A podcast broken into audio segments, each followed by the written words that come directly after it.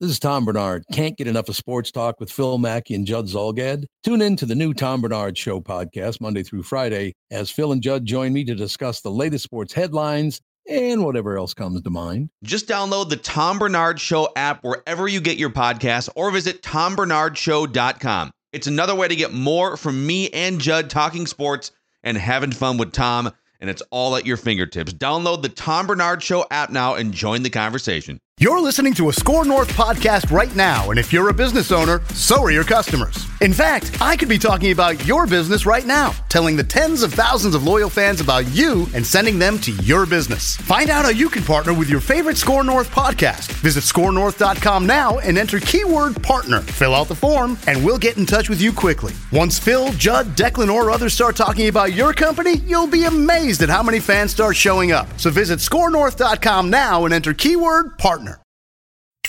A couple of armchair GMs who have yet to be wrong with any of their Timberwolves takes. right. It's Flagrant Howls with Phil Mackey and Kyle Theige. Of the Timberwolves, I love how they go from just three totally inexplicable losses, home losses to the Wizards and the Hornets, and then a, a completely depleted you know, Warriors team where they have a double digit lead and the sky is falling, and we do that episode. Like, where, how do they pick up the pieces? Where do they go? Is Chris Finch a bad coach? What's happening here? And then 48 hours later, national TV, they grind out a great win over the Clippers. Finchy winds up on the herd with Colin Cowherd on Fox Sports One. Um, and all is, I wouldn't say all is right with the world, but it kind of feels like a, that Clippers win was a, okay, okay, still, okay. They're still, would you call it a season saver? Did they well, save their season with that win? Well, I, uh, you know, I'm back into the wine game. So I think I tweeted that it was the most impressive win of the season. Um, to which many people replied, "You do this every time, or you do this all the time," um, which is which is fair criticism. I also uh, I'm going to go, full- do a Twitter search for your handle and most impressive. Not to go uh, full full nerd here, but uh, you know, in in with data, um, you know, like for example, I got married in 2021. Uh, that first year was the best year of marriage I've ever had because I've only been married one year. So it is possible that as this team plays more games, there can be more impressive wins. Um, yes, was it as cool as that Mavericks finish? Probably not. Was it as big as maybe a win in January where they were just stifling on defense? Maybe not. But I have a tough time going back on what I said after the win against the Clippers because my God, was it toxic? I was part of that. But yeah, I think it was a season saver because if you lose that game, uh, I tweeted this out yesterday, but their schedule in March is against all teams that I think are like in the top 11. Yeah. Like ba- basically playoff teams, right? I mean, I guess the Lakers are in their kind of bookend on Friday and then at the end of the month. And now the Lakers are in disarray with LeBron and AD. But their schedule in March is so brutal, nine it's, or fourteen on the road that uh, you needed to steal one, and then to do it on national TV to kind of address some of the things we've whined about, you know, before. To do it the way they did it with Jaden and Ant playing defense and Gobert kind of sealing the game with a dunk. Um, maybe not the most impressive, Phil, but yes, that saved their season because it also happened on a night where everyone else lost. So they're yeah. back. They're they're well in the playoff hunt. Who knows what will happen moving forward? But what a fun game to watch. And shout out to Stan Van Gundy because he did a great job of actually like compliment, like talking about real basketball things and being like, oh, this Jaden McDaniels guy, and like pointing out real things, not just doing the lazy take of oh this I watched them for five minutes on YouTube. Yeah, actually I have a Stan Van Gundy thing, and we'll get into all sorts of okay. wolf stuff here. In fact, Chris Finch said some interesting things with Colin Cowherd mm-hmm. on uh, his national radio slash TV program, and we'll take some questions from you guys. We'll dive into the comment section more accurately, but I can confirm here, uh, just doing a, a, quick Twitter search of your handle at Kyle Theige and win of the season as the exact phrase. Uh, so you you did tweet it the other night, most impressive win of the season. The only other time that you've tweeted this so far this year was after the Raptors win. You said that might be the biggest win of the season for the Timberwolves. Which you get the Raptors been. on January 19th off of back to back. So again, so yeah, still... you've shown some restraint. Okay, only twice. I'm I'm a, again I'm a simple man. Uh, been with the same partner for like 14 years, driven the same Jeep for 15 years. It just takes one win to really reset me. So uh, big win against the Clippers, especially after a Warriors game that was defensible, but you know you choked away a fourth quarter lead, and then a couple games before that that were just inexcusable. So all is right in the world, uh, at least for 24 more hours until they play the Lakers. And not to get ahead of us on on the schedule here, but uh, they could really, really end the Lakers season. Like if you don't like the Los Yeah. Angeles Lakers, the Wolves could really put an end to any of their hopes and dreams by just walking into Staples Center tomorrow and just kind of trouncing them. But that's not what they do. They'll It's- make it close. Yeah, it's I, I I'm I'm sort of done with predicting what's going to happen with Yeah. the Timberwolves at this point. It's the least predictable team in the NBA. On Stan Van, real quick, Hmm. where does he rank? Is he on the Mount Rushmore of guys who were okay as coaches but elite as broadcasters? Rex Ryan, I think, is on that list too. I think he's just he's not a broadcaster, and so he's just like a talking head on ESPN. I think he's super entertaining. Stan Van Gundy was a good head coach in the NBA, right? Didn't he take a team? Mm-hmm. He was did with the the- Heat to the Heat? He was with the Orlando Magic when like that whole Dwight Howard thing was kind of peaking. Yeah. like, with Turkoglu and So they Lewis. Went to the too. finals and got beat maybe by the Lakers, if I remember right. I was at yeah, that was the first one of the first basketball games I ever went to. My dad took me to Lakers Magic way down in Orlando many years ago when it was like Kobe and Paul Gasol and Dwight Howard and stuff. But uh, yeah, he was a good coach, and then he went to New Orleans and got. I think he might have get, gotten a president tag like Tibbs did, and he was terrible there. But he's not afraid to say things, and he also watches basketball, and that's really all I want. I want honesty and I want knowledge when my national people are talking. So, yeah, he's on the Mount Rushmore for sure, and Rex Ryan's another good one too. Yeah. So Finchy, all right, so Finchy gets the the big win against the Clippers on national TV, and then the next day, so one of my uh, one of my good friends is um, is a suit at Fox Sports Radio, and I and and he well, I'll just people know. So Scott Shapiro used to be Yep. the executive producer for Mike and Mike, and now he's I think he's a senior vice president for Fox Sports Radio. And I saw I saw Finch on the herd, and I, I sent him an note. I'm like, dude, are you uh you are you producing now too? Is this is this you? He goes, I swear to God, I had nothing to do with it. One of the guest bookers with uh, with the herd has a connection to Chris Finch or something, and I guess Finch listens to Colin Cowherd's show on a daily basis. I don't know if the win is what put him over the top to get on the couch and uh, do 30 minutes, but they had a good, you know, lengthy interview, and um, and Colin asked Finch about a number of different things. I think I'm just going to paraphrase here. Uh, there were a lot of sort of Anthony Edwards, Mike Conley type questions, and Finch confirmed a couple things that the the two biggest reasons why they made the trade for Mike Conley, aside from just like the salary cap slot stuff that that we've talked about for weeks, from a basketball perspective, because there's the there's the sort of salary cap reasons, and then if it's just the basketball reasons, he said when KAT comes back, we think Conley can be much better glue between Gobert, KAT, Anthony Edwards, and other role players. And secondly, Mike Conley, maybe even most importantly, Mike Conley's biggest job is just getting the best out of Anthony Edwards mm-hmm. on the court, off the court. They want to surround Anthony Edwards with adults who've been in the league for a long time, understand what it takes to win. And so, you know, in the week, week and a half that Conley's been around, according to Finch, he's been in Anthony Edwards' ear. He's been sitting next to him, practices, you know, bus rides, whatever it may be. And that makes a lot of sense. I think a lot of people here in the gap between the D'Lo trade and whenever KAT comes back, rightfully so. What do the Wolves do offensively here if teams are going to trap and double team Anthony Edwards, or if he, you know, he's got to sit for 15, 20 minutes because you know uh, he needs a breather once in a while.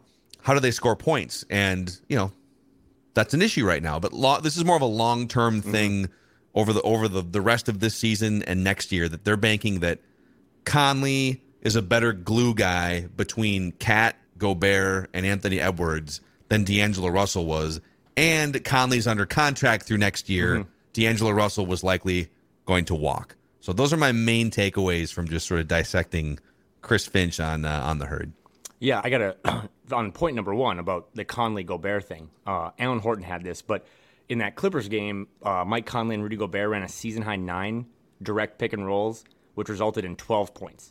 Um, and then Alan went on to say in five games together, they've averaged just six pick and rolls a game, but their 1.276 points per possession would rank first in the NBA. So Yeah, Conley and you came can in and see that chemistry. It's incredible. and it's little things. It's like he's you know he's not more athletic than D'Lo, right? He's not by any means faster or whatever, or a better shooter, but he I think in his second practice with the team, he was like, guys, you got to make the pass here, not here, but like down, right? Just these little things. It's like this is you know this is how Rudy likes it, and should they be you know force feeding or you know trying to comply with all of Rudy's demands or what he needs. I don't know, but you invested in it, so this is this is the bed you've made. These are your nine fingers. But yeah, um, so far so good on that. And then yeah, you know, Anthony Edwards has had two presidents in his three years in Minnesota, and you know Rosas and now Connelly. And the one thing that has been a steady thing throughout Ant's tenure, and I think about this with like a LaMelo Ball, who got hurt, but still like his maturity and just what he's been saddled with in, in Charlotte. Ricky Rubio, Patrick Beverley, Mike Conley, you know, even D'Angelo Russell, like he has always had these veteran point guards to kind of like be with him in the backcourt and not just play alongside of him, but like they do. They sit them next to each other in the locker room, just 24 7 having people helping this kid grow because it is his team. He is the, you know, the, the future. He's the franchise, whatever and you just need to get him on the the fast track mm-hmm. uh, of growing up. So uh, the the Conley Gobert thing has worked so far. It, looked great against the Clippers. Um, it gives you the flexibility to, like we've said earlier, to sit Conley if if you just want to play a little different style, and a little little playing the product here of what's going on. But like D'Angelo Russell hurt his ankle and hasn't played for the Lakers. But don't forget Nickeil Alexander Walker because he was part of that trade too, and he has been phenomenal. He has taken, I think, Austin Rivers' spot in the rotation, maybe Jaylen Nowell's as well. Um, that wasn't just a throw in in a deal to not only get a point guard that's signed again, salary slot, whatever, for next year, you also get a guy you have his restricted free agency kind of rights this summer. And I'd be shocked at only 24. Like he's a he's a foundational piece, like much lower on the totem pole, but he's a fun little dude. He tries hard, and that's all I really want sometimes from my from my Timberwolves is to try hard, and he's definitely given them a boost off the bench. So uh, that was that's been a good trade so far. Yeah, such a such a low bar. Just please try, just try, hard. sweat if you could. Um, it's never too early in an episode of Flagrant Howls to give you guys the uh, Western Conference playoff picture. All right. This one presented, by the way, by our friends at Vivrant, okay? Mm. Or uh, better known as MyDullKnives.com. So if you're like me and you've been suffering embarrassingly from dull kitchen knives, you walk out of your kitchen, walk out of your apartment, your home, and people are whispering to each other and pointing. Oh, look at that guy. that guy's got crappy dull kitchen knives, huh? He must not know about MyDullKnives.com. The poor tomatoes that I've been trying to cut that just squish under the pressure of dull knives. Uh, I sunk a newly, a freshly sharpened knife into a tomato a couple weeks ago for the first time since first time I ever had my knife sharpened. And my goodness, just poke, slice, clean. We've been uh, salmon, cucumbers, Ooh. sweet. We like to make homemade sweet potato fries in the air fryer. Um, no longer do I have to suffer in shame and embarrassment because I discovered mydullknives.com where the folks at Vivrant will send you a safe and professional mail kit. You send your dull knives on a little vacation. It's like uh, it's like Disney World for dull knives. and then Vivrant mails them back to you all within just a few days, freshly sharpened. If you've never had your knife sharpened, and most people haven't, it's a game-changing experience, a confidence booster in the kitchen mydullknives.com. That's mydullknives.com. All these crazy alien stories can't be true, can they? Hey, it's Stephen Diener, host of the Unidentified Alien Podcast. And whether you're new to the conversation or have been looking into it for years, you need to check out the fastest growing alien show out there, the Unidentified Alien Podcast, or UAP for short. There's a crazy amount of alien encounter stories out there from all over the world. And the beauty of it is that I bring them all to you and let you decide what you believe. Download and subscribe to UAP on any of the major podcasting platforms. And you can also find it on UAPpodcast.com. So even with the this is it, there's two ways to look at this. With the atrocious three losses that just had us banging our heads against the wall, if those are flipped into wins, the Wolves are probably in the uh, yes, certainly in the four seed right now, and then they're looking up at the Kings and trying to catch the Kings, right? Well, as it is, they are currently in the eight seed, and I will say it could be worse. They're exactly 500 right now it feels like every time they go through one of these stretches where they just they lose a couple dumb games, like oh god, were they where are they going to be out of the play-in? Well, a lot of other teams are losing dumb games too. Uh, the Warriors lose a lot of dumb games. The Mavericks just blew a 27 point lead the other night, or uh, the other afternoon to the Lakers. So everyone's just kind of, you got the Nuggets playing their asses off. You got the Grizzlies who were playing their asses off at home, but they're terrible on the road. And then everyone else is kind of jockeying around. So the Wolves, 12 and a half out of the one seed, that's gone.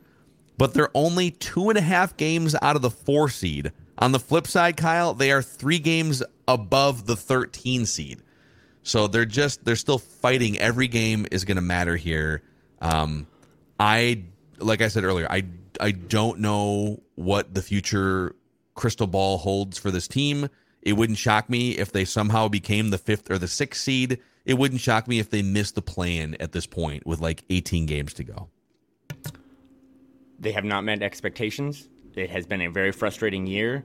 We're still trying to remedy uh, that trade. But also, too, again, for a bar that we constantly joke is so low that it's on the ground, just the fifth time since I graduated high school, I'm going to age myself, back in 2007, that this team has won 32 games. So, again, wow. this is a really bad franchise. We know what we signed up for when we started this puppy. But, uh, you know, again, every criticism that you have about this coach, this team, this front office, whatever is true. But whether you like Karl, whatever your opinions on Karl Anthony Towns are, he's missed 50 games, and he was one of the 15 best players last year. And for them to be 32 and 32, um, again, they could just go lose 10 straight, and I'll we'll fire people this month later. But uh, to to it, that's why that Clippers game was because you fall two games below 500 if you lose that, and you still have to play the Lakers and this very heavy road schedule. So again, they should be celebrated for their performance on Tuesday, but it will mean nothing if then again you walk back into Staples Center on Friday after a couple of days. By the way, Finch on the herd, that man, season saver for him too. He looked so good. The buttons were undone. His he had to have gotten his hair colored because it looked way less gray than it does on the sideline. I think they have uh, a full makeup crew that he may have been able to tap into there too. Oh, okay, that's you know? what it is. Well, he looked great, so shout out to Finch. But uh, nice yeah, job, at 32 and 32, they're still very much in it, and you're starting to see like the LeBron stuff, like the Jazz have fallen apart a little bit. The Blazers just continue to lose games. Um, the Thunder just like kind of shut down Shai Gilgeous Alexander quietly. They've lost five in a row, so it's going to be a war of attrition, but I'm still very confident this team is going to be one of the 10 teams to finish in the West. It's just yeah. how high can you claw? Because, yeah, you're only one game behind the Warriors for the five seed. I think you've kind of hit on too, you know, and you mentioned this at the beginning of the season that, hey, the Wolves are going to, at the very least, the Wolves are trying, and the Wolves are, the, the Wolves' goal is to win games. And you're going to find out as the season progresses, is that really the goal of some of these teams? When push comes to shove at the end of the day, are the Utah Jazz going to find a way to sit a couple players here and there, some load management nights to assure some losses, right? Because you know Danny Ainge, I'm sure he's wildly thrilled that that roster is fighting and they've got some some fighting and winning DNA. But their goal was not to make the playoffs mm-hmm. when they started making all those trades. My, here's my next question to you, and then we can get to uh, to some comment section stuff. What would make you feel a little bit better this summer at this point. So at the beginning of the year, you know, we sort of set the, the goal on this show of 50 wins. Can the Wolves win 50 games in the regular season for the first time in almost two decades? 50 is nifty, right? Mathematically, they still can. They could they could go 18 and 0 the guy. rest of the season. They could win 50 games. But uh, assuming that that doesn't happen, wh- what do you want to happen for like realistically? They're not going to win the championship or anything like that if we're sitting here on on July 10th and we've digested, you know, everything that's happened, what would you look back and say, okay, I can I can live with that, and then and then figure it out going forward, starting in July. Again, expectations not met. However, much like my little rant on data, like you also need to pivot when things change and context changes. And now Karl's missed 50 games. Uh, yes, I graduated in 07, five 32 win season since then. Haven't actually made back to back playoff series since I was in middle school back in 2002, 2003. Yeah. Um, I think, this is just my opinion, I think a successful season would be making the playoffs again. Not the play in, that stuff's kind of a joke. But if, if you get another series, at least four games, five games, maybe six games, and go from there, um, and this is I kind of talked about this before, and we can kind of rant about it later this summer. But uh, like I, I watched the Houston Rockets; They're, they've lost 11 games in a row. Uh, the Spurs had lost, I think, maybe 19 or 14 games in a row or something. I've always wondered what Anthony Edwards. I mean, again, him and Jaden right shut down Kyrie and Luka to win the Mavs game. Him and Jaden kind of close out that game against Kawhi and Paul George. I've always wondered on the flip side or in another simulation what Anthony Edwards looks like on a really bad team. Like, does he give you that defensive effort No. if his team is 13 and 49? Again, I'm not, I am not giving Tim Connelly the executive of the year, but I'm just saying, I wonder, I've all, I said this in September, we might just be in this chapter of the Ant book that three years from now, when they are like a Western Conference Finals team, we look back and like, oh my God, he really took a leap that year, and it's because he had expectations. Jalen Green doesn't have expectations. LaMelo Ball doesn't have expectations. And I think having expectations might be very good for these young guys. Anthony Edwards is playing in meaningful basketball games every day of his life. Mm-hmm. And I think if he wasn't, I don't know, maybe he would, but I don't I don't know if he would be as much of a gym rat or is, you know, locked in on defense in these things. So if nothing else, I know that again, this is so watered down and almost sad, but I just think having meaningful games for these young guys is really important. And it shows, I mean, you just can't get enough reps in real time if you're not in situations where you need to win the game. So that's why the Clippers game was important. And that's why this whole month of March is important. And if they were 20 and 48, I think it would be much, much, much worse, even if you had your Yeah. picks, because you're not learning winning ways.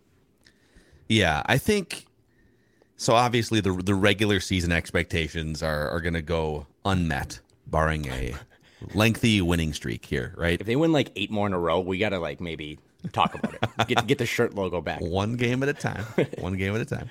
So they're you know best case scenario eh, with this schedule, they're probably again best case scenario, twenty games left, eighteen games left. Let's say they go ten and eight or something, or mm-hmm. eleven and eleven and seven. So their their upside is like forty two, maybe forty three wins, unless they go gangbusters. So they're gonna they're gonna be several wins shy of last year, several wins shy of expectations, and anyone who took our advice on the over under win total being over at the beginning of the year, just uh, know that we are not professional gamblers. You should never take our advice when it comes to your finances. But they can do damage in the postseason, and by damage I mean they can they can win a series in the postseason. You know they look up and down, man. Now, do I want to run into a Warriors team that's fully engaged? Not necessarily. Uh, the Warriors are one of the worst road teams in the league this year. So the the Warriors are seven and twenty three on the road, which is just what two games better than the Spurs, who are six and twenty six on the road. Yeah. So even the Warriors, it's like I'd rather not. If, if Steph comes back and you know they've got the full allotment of Steph, Draymond, and Jordan Poole, everyone, uh, I'd I'd rather avoid them. Even though the Wolves are only a game back of them in the standings. The only team that I think smokes you is the Nuggets, but they've fought with the Nuggets in the regular season this year too. I think that's a five game series. Everybody else, including Memphis, including Sacramento, who's the best offensive team, you have a halfway decent chance of beating any of those teams in a seven game series. So my I think my new goal is get to the playoffs, not the play-in. And if you have to work your way through the play-in to get to the playoffs, whatever, but get to the playoffs. Fight in a first round series like you did mm-hmm. last year. That's going to come short of expectations if you lose. But then you okay, all right, it's not a total step back. Now you can reassess what moves need to be made in the offseason, right? But if you win a playoff series, if you let's say you upset the Kings in the first round of the playoffs in, in a six or seven game series or something, I'll get a Timberwolves. is that considered a step forward? Like just a weird way to get there, but a weird step forward? The first playoff series win in almost twenty years. You can remove all context whatsoever and any opponent. If they win a playoff series i will be the worst version of myself. Dude is it is it because again let me let me just like repaint this landscape for a second okay? They are one game out of the sixth seed right now despite everything that's happened. They are one game out of the sixth seed. If they get the sixth seed they would play the sacramento kings in the first round of the playoffs in a seven game series. Excuse me do i think the kings would be favored of course i of course do yep But the Kings haven't been here in 20 years either. Like the Kings don't know as a franchise. Like wow, we're just. I, will bet you half that fan base is still looking for ways subconsciously. Oh my God, how, is there a seven game losing streak coming? When's the when's the bottom going to fall out of this thing? Even though they have a good young talented team, is it that unrealistic to unrealistic to suggest the Wolves make up the game in the standings and then fight the Kings hard over a seven game series? So I just I think we should leave that possibility open here that they could oddly take a step forward despite everything that's happened so far. I I have no rebuttal. Again, I I want to stress that anyone still listening to this and following this team has been through a war and has aged rapidly over these last five months. But yeah, I mean, if I just listed a bunch of teams to an average Timberwolves fan and was just like, "Do you think they're having more fun this year?" Like, yeah, the Nuggets. Yeah, they. I mean, they, I don't know about the Grizzlies because some of the, the John like they're going to prison, or prison, but um, the Kings guns at 17 year olds hard guy to root for at this point. Listen, I don't know if I'm going to fight finish line employees when I have my own shoe deal. They'll just send the shoes to your house, man. It's okay. Yeah. Uh, Nuggets having fun, really good injury luck. Um, Grizzlies having fun, good injury luck. Kings are so fun, light the beam. They've had basically everything go right for them. Um, the Suns, the Warriors, the Clippers, like those teams are all peop- teams that people are like, yeah, they're they're cooler, they're way more fun than the Wolves. Tons Only of superstars. four of those teams are going to advance in the first round, right? So it's like, yes, would the Wolves be heavy dogs against a Grizzlies team again, or the Kings, or you know the Nuggets? Yeah, but there's no reason. I mean, that's kind of almost when they're at their best, right? Like low expectations. Mm-hmm. We've clearly seen that with high expectations, it can be a drag and they can really let you down. But um, yeah, again, I, I this season has been a drag, but there is still, to your point, if they go ten and eight, let's say and they go 42 and 40, that would mean, right? Is that math? Yeah. Yeah. They, they would, uh, You're good. They would, they would finish six and a half, six and a half games below their Vegas prediction. Um, it's not great, but I also just, I struggle with if you would have told me in October at my birthday, hey, the, Karl's going to miss 60 games and this team's going to win 42 games.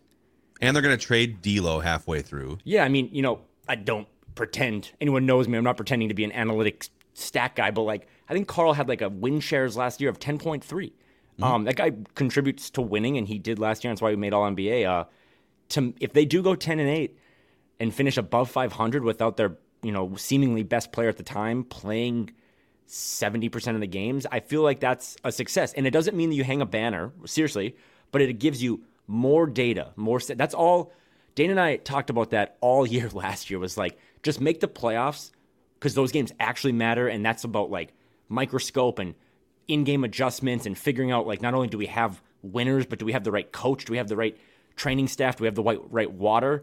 Um, and they use that information to then go make a trade to address what Re- rebounding and rim protection. Yeah, was it a great trade? I don't know, but maybe you play another series where you play maybe a team that is plays smaller or plays faster, and you're like, okay, listen, we tried it again. We can't have two bigs. Just can't do it and then you'll know, right? Then you'll at least have the data and the sample size to say this doesn't work. Now we pivot again. So uh, making the playoffs, Phil, is is my bar now. I still think it's very much in play, and then from there, it's like they're not going to win the finals, but it, it's a little March yeah. Madnessy in terms of you know the Kings would have the pressure on them. The Grizzlies at this point have a lot of pressure on them to start winning games and shutting up. So yeah, I'm with you. I, I do hate like lowering the bar here, but you're right. This is you know the the bar has been lowered whether we like it or not for the regular season but you you know the the back to back playoff appearances for the first time since you were in middle school and I was in high school um you know it, hey listen love it or not like it's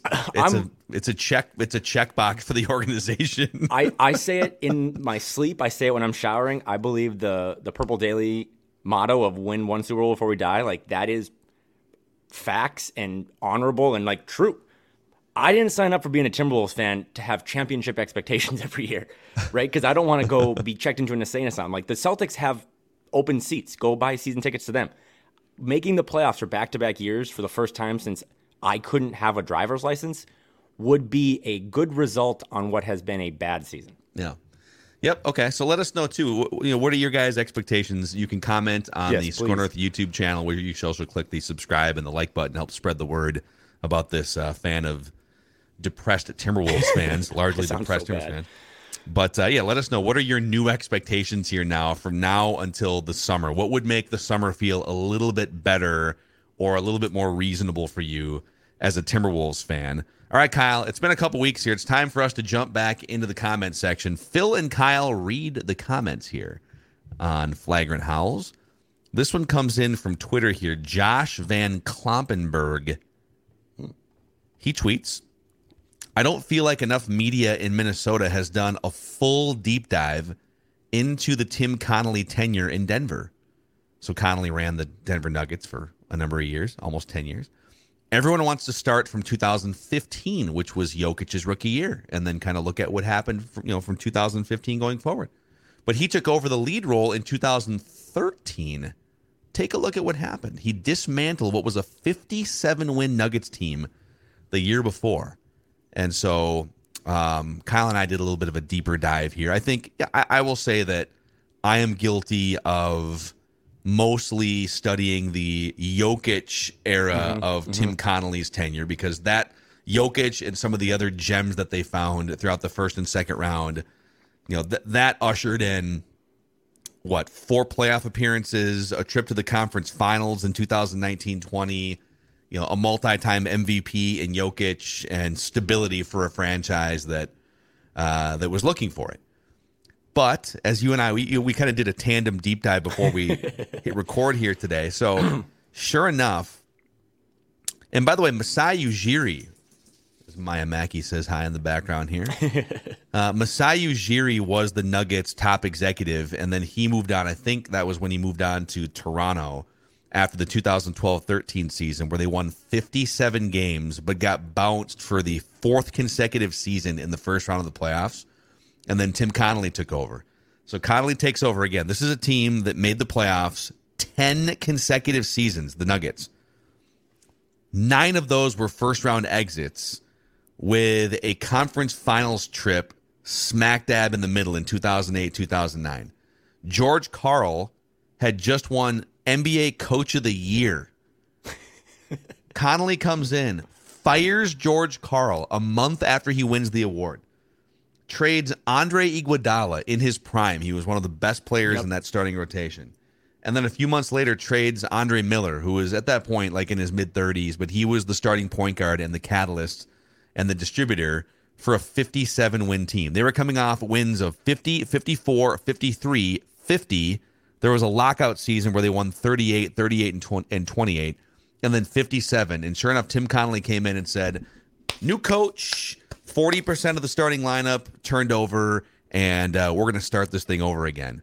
They finished below 500 for four consecutive seasons, didn't make the playoffs for five seasons, but then the Jokic era obviously became what it was. So what do you make of that? Like the like the pre Jokic, the two or three years where he took a 57 win team and nuked it. well, shout out to Josh because honestly, when he was like, I don't think anyone in the media has done a good job of this. He's 100 percent right because I really have a tough time remembering what I did last week, let alone 2013. But yeah, on June 17th, 2013, Tim Connelly comes over from New Orleans and starts running the show. And then I think it was three weeks later trades Iguodala to the Warriors as part of like a sign and trade and kind of builds up what becomes the Warriors dynasty. Um, so if nothing else, I mean, I guess you could say, well, that was a really p- bad move because the team got bad. Does this guy know what he's doing? Um, if nothing else, it shows you one of my complaints has been the easiest thing Tim Connelly could have done last summer is just come in and just sat in his office for a, a year and watch the team play basketball. Mm-hmm. And he clearly doesn't he wants to win and he believes in his methods and he wants to be aggressive. Now, again, we all think the trade was an overpay, even if we really like the player. But I will at least give him credit now, based on the research you and I did for all of 10 minutes, that uh, the dude is kind of fearless. Um, that's not always good, but it's also not always bad. So it's, a, it's an interesting thing to be like, wow, he really kind of I mean, you know, it's kind of what the Jazz did, right? Like they brought in a new guy because, you know, in Danny Ainge, and they're like, hey, we are so tired of just making the first round every year. What's the point of that? For the Wolves, I'd, like, if you told me that the Wolves would make the first round of the playoffs for the next 10 years, I might just sign up for that. But uh, Yeah. he clearly was like, this isn't good enough. We have higher expectations and made a move. And did he get a little lucky in the second round? Yeah. Um, but he's also kind of showed. I mean, I don't, I don't know if this were we going to do four hours on Josh Minot. Um, we could, but uh, he clearly has a knack for talent and scouting talent in these later rounds. So Walker Kessler, man. yeah, Walker Kessler too. I mean, that might be the second runner up for like rookie of the year. So he he has a system, he has a method, and he's not afraid to be aggressive. And he was aggressive at the deadline. And you know, for people that want to move off of Rudy or Karl this summer, he might be aggressive again. And at least in that component, now that what you and I have studied today, uh, it's it's you know it's worth mentioning for sure. So a great comment. It is, uh, yeah, it is. It is interesting. I mean, uh, he clearly likes to come in and be splashy when he takes over a job. I think the Denver thing. I think he realized it was the sunsetting of a ten-year era. That Yeah. the you know, and the fact that George Karl coached that team to fifty-seven wins. Like, look at that roster, man. It was not. They had um, Gallinari, who also I think he tore his knee up and he missed the entire next season. So like with him being injured, Iguodala traded. Andre Miller was 36 years old, but uh, was Wilson Chandler, I think, on that team. So it, it- they didn't have like a superstar. Carmelo Anthony had already been traded to the New York Knicks at that point, and they still kept winning without him. Ty Lawson, who the Timberwolves actually drafted, didn't they? Yep, Corey drafted- Brewer, Corey Brewer was on that team. Anthony Randolph, who I still kind of believe in, even after 30 years. Uh, yeah, he just he he clearly was just you know, um, if nothing else, and I'm, I'm not, I don't think people would think I'm defending Tim Connelly, but uh, if nothing else, he came in and said, "This isn't good enough," or "I don't want to just run it back again. I want to make aggressive moves to try to make this better." Again, when you draft someone in the second round like Nikola Jokic, I think there's a lot of luck involved just because Yeah. 40 some other teams passed on him, but it worked, right? That's and so if Tim Connelly saw what the Wolves did in Memphis last April, oh, that's fun. They have all these fun kind of young pseudo guys, whatever. Um, it's not good enough. I want to do this and try to elevate the ceiling. He that this explains why he did it. I don't know if I agree still, but it at least kind of explains the method to his madness back Yeah. back in July. I agree. I think that's that's the biggest difference. Is in Denver, he saw, all right, this thing, this thing has a glass ceiling on top of it. Mm-hmm. We're kind of stuck in no man's land. We don't really have a true superstar. Yeah, ten straight playoff appearances, but what what more can we really do with this collection? So let's just rip the band-aid off and move forward. I, I think the Gobert trade was meant to get a good Wolves team to the next level, and so far it hasn't happened. As we talked about, maybe they can win a playoff series. All right, Steve Dietrich in the YouTube comment section said, "The frustrating part of watching the Timberwolves is that they beat someone like Miami or Dallas or Denver or the Clippers a couple nights ago, and you see how good they can be, and then you watch them lose to Charlotte or Detroit, and you wonder how is this the same Wolves team? No consistency in their play, and so it goes. Don't you think?" In two or three years, to put a silver lining on this, as Anthony Edwards continues to figure out how to navigate the NBA on the floor, off the floor, and Jaden McDaniels, some of those losses go away when your key players are not 21 years old anymore, right? You know, we think back, here's something else to remember. 25 years ago, when I was a kid, when you were, I don't know, maybe you were like a conversation over uh, drinks with your parents. I don't know. Like, were you alive in 1996? Yes, You were- thank you. I'm Okay. A little, I'm a little older than people think, but yeah, I was, I was having apple juice. But anyway, So like the KG and Marbury Timberwolves come around, and you know, 25 years ago, we remember they splashed on the scene, right? And they Yep. they they had all the success. Well, in the first splashy year for them, I think they were under 500. I'm pretty sure they were like 40 and 42, but the Western Conference had just a bunch of bad teams, so they made the playoffs as an eight seed. In fact, it took them a while to become a consistent 50 win team if I remember correctly. I'm actually going to pull this up on uh, on Basketball Reference because those teams suffered the same inconsistencies when the two best players or two of the best players were like 21 and 21 uh, tw- 21 and 22 years old. It's like it's hard to navigate an 82 game season. So, yeah, they went uh, 40 and 42 and then they went 45 and 37 in that second year. And we all remember it as like, oh, this joyous breaking out of like, they went 45 and 37, which is, you know, similar to the pace this team is playing at. And then uh, 25 and 25, they were 500 in that third year, and that's the year that was a lockout year. I think that's the year that Marbury may have demanded a trade. But it took them like, okay, now it's now KG 1999 2000. Now KG is like 24 years old. He's an adult. 50 wins. They bring in Terrell Brandon, who's an adult, to run point guard and can hit some shots. It's hard to really break through when your best player is 21 years old. So again, that sounds like an excuse. They should be better in the regular season. They have adults like Rudy Gobert and D'Lo technically is an adult when he was here, and KAT technically is an adult. Um, but, those guys- I, it- it's some context for you, I guess. But those guys are pizza toppings, right? I mean, I just said it. Who won the Mavs game? Jaden and Ant. Who won the Clippers game? Jaden and Ant. Yeah. Those guys, I know people hate this stuff, but that those guys are your crust and your pizza sauce, right? Like people hate talking about how young this team is, but it's like look at the box score. It's like most of the minutes tonight were Ant, Jaden, Jordan McLaughlin, Nickeil Alexander Walker, Naz Reid. Like it's primarily young guys that have the biggest part of this pie on their shoulders. So yeah, Conley's there, yeah, Gobert's there, but we've learned watching 64 games of Rudy Gobert that like he is a tertiary piece, even if you paid a primary price to get him. Um, but to the original question, just stealing all of Alan Horton's greatest tweets. Uh, they're five and eight against the bottom five teams in the league.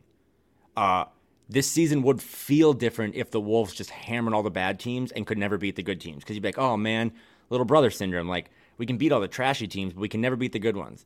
But yeah, when they beat the good ones and then they can't beat the trashy ones because they don't focus or take it seriously, it's even more frustrating. They're five and eight against Houston, San Antonio, Detroit, Charlotte, and Orlando. If they're eight and five against those same five teams, they're the four seed. So that's why it is. That's why everyone that's really mad. That's what you. Sh- we're all frustrated because it's like all you had to do, as I said last on Monday, was make your layups, and the whole narrative around this whole thing, despite not having Karl, would be like they're they're somehow just continuously grinding throughout a kind of a treacherous season. So that is, you know, I don't know if teams in 2023 do the the end of season DVD, but if there was an end of season DVD for this team, that would be one of the biggest chapters. Is that they just left a lot of meat on the bone against teams that mm-hmm. weren't interested in winning basketball games. I know there's a there's not really a world where a parallel universe where they would go 13 and 0 in those games against the bottom 5 teams. But just for fun, if they did take care of business against all of those teams and they were 13 and 0, they'd be 40 and 24 right now. The And number 2 seed in the Western. Conference. yeah, they would be what two and a half games away from the one seed. So, again, it, everyone that has an opinion and a thought on this, it's usually frustrated, and it all makes sense because it has been a frustrating year. But um, I, I don't know. You pull yourself out of it. We're going to talk about this in May. We'll talk about this in July. I think the fact that they've been able to grind to where they are, um, again, the floor on this team, as you said, tired of trying to predict the schedule, but they've at least made it this far up the ladder. They could easily fall off the ladder and just completely faceplant. But if they can just continue to grind out those Clippers wins that you don't see coming, they don't have any more easy games on the schedule until April when they really actually have like five cakewalk games. But uh yeah, just they need to say keep mentality of every game is a playoff game in the month of March and they still have the ability to avoid the play-in game if they want to do it. Jonathan Straka chimes in here via the YouTube comment section. So just a quick reality check here. The Pelicans are 7 and 19 without Zion. The Suns are 5 and 17 without Devin Booker. The Wolves are 500 in the 42 games without Karl Anthony Towns. And actually they're I think a game above 500 now because this comment was before the Clippers game. Make of it what you will, but this injury and a bunch of others simply cannot be written out of the equation, especially when you compare it to the other teams on the same metrics, losing an all NBA player. And it's I think it's hard because you know, we kind of saw how up and down and clunky they looked with Karl Anthony Towns. It wasn't like like the Suns are incredible when they have all hands on deck. Yeah. Right? The Wolves aren't. Mm-hmm. so right. it's I think it's hard to sit here and be like, well, if they had KAT these last 42 games, they'd be 6 or 7 or 8 games better. Maybe that's true. Mm-hmm. We don't know that it's true. So I, I think that's that's why people aren't using the well, KAT's been out. Well, we saw KAT and you know, and we kind of know that you know, KAT's numbers don't always equate to wins in his career. So it's a it's a little hard, but I I appreciate that argument. I understand it, and it'll be very interesting if and when KAT comes back to see what this thing looks like, even if it's like 10 games down the stretch in the right. Can, can they get KAT integrated enough for him to be a force in a playoff series? That's the question. Is Karl-Anthony Towns a winner? Some people don't know yet. Some people do, some people don't know. Was Rudy Gobert worth the trade? Some people don't think so, some people never think so. Are Anthony Edwards and Jaden McDaniels your two most important players? I think we all know that, and they're both taking leaps. One's an all star, and one is, by God, if I have to grind these next six weeks with propaganda, one is going to make the all defensive team. Um, you know, yeah, do the Hornet or the, the Pelicans have a lot of picks? Sure. Do the Thunder have a lot of picks? Yeah. Did the Warriors have a lot of young guys? Yeah. And then they traded them all, or they all they all suck, right? Uh, did the did the Brooklyn Nets have this big three of James Harden, Kevin Durant, and Kyrie Irving? Yeah. And then 12 months later, it was all blown up. So they've grinded to 32 and 32. I think that is some good perspective. Some people don't like it, but the most important people in this in this formula are delivering when it matters the most and showing you their ability at a young age. And I think for me, selfishly, personally, personally, that's what I will take away from this season is frustrating losses to really bad teams, immaturity, but seeing the two kids from 2020 really elevate this franchise that is 32 and 32 good enough? No. But man, again, only the fifth time since I was in high school. Uh, good enough for me for now. Expectations yeah. should remain moving forward and probably get higher every year, but I, I haven't looked at Tankathon in yet, so I'm I'm I'm a happy person. Yeah. yeah. Boy, I haven't either, but at some point, if they if they don't take care of business here, so uh, upcoming between now oh. and the oh. next time we record, it's a back to back on the West Coast. They're going to be on the West Coast for two more games here. Lakers tomorrow night on Friday, and then the highest scoring team in the NBA, the Sacramento Kings. Couple home games middle of next week, or I guess Tuesday against the Sixers on TNT, and then um, depleted Brooklyn on Friday. That Brooklyn game is you know it's it's hard to you got to fight your instinct, right? You look at the schedule, you're like, okay, well, we got that Brooklyn game on Friday. That's a win. right. That is not you cannot pencil that game in as a win.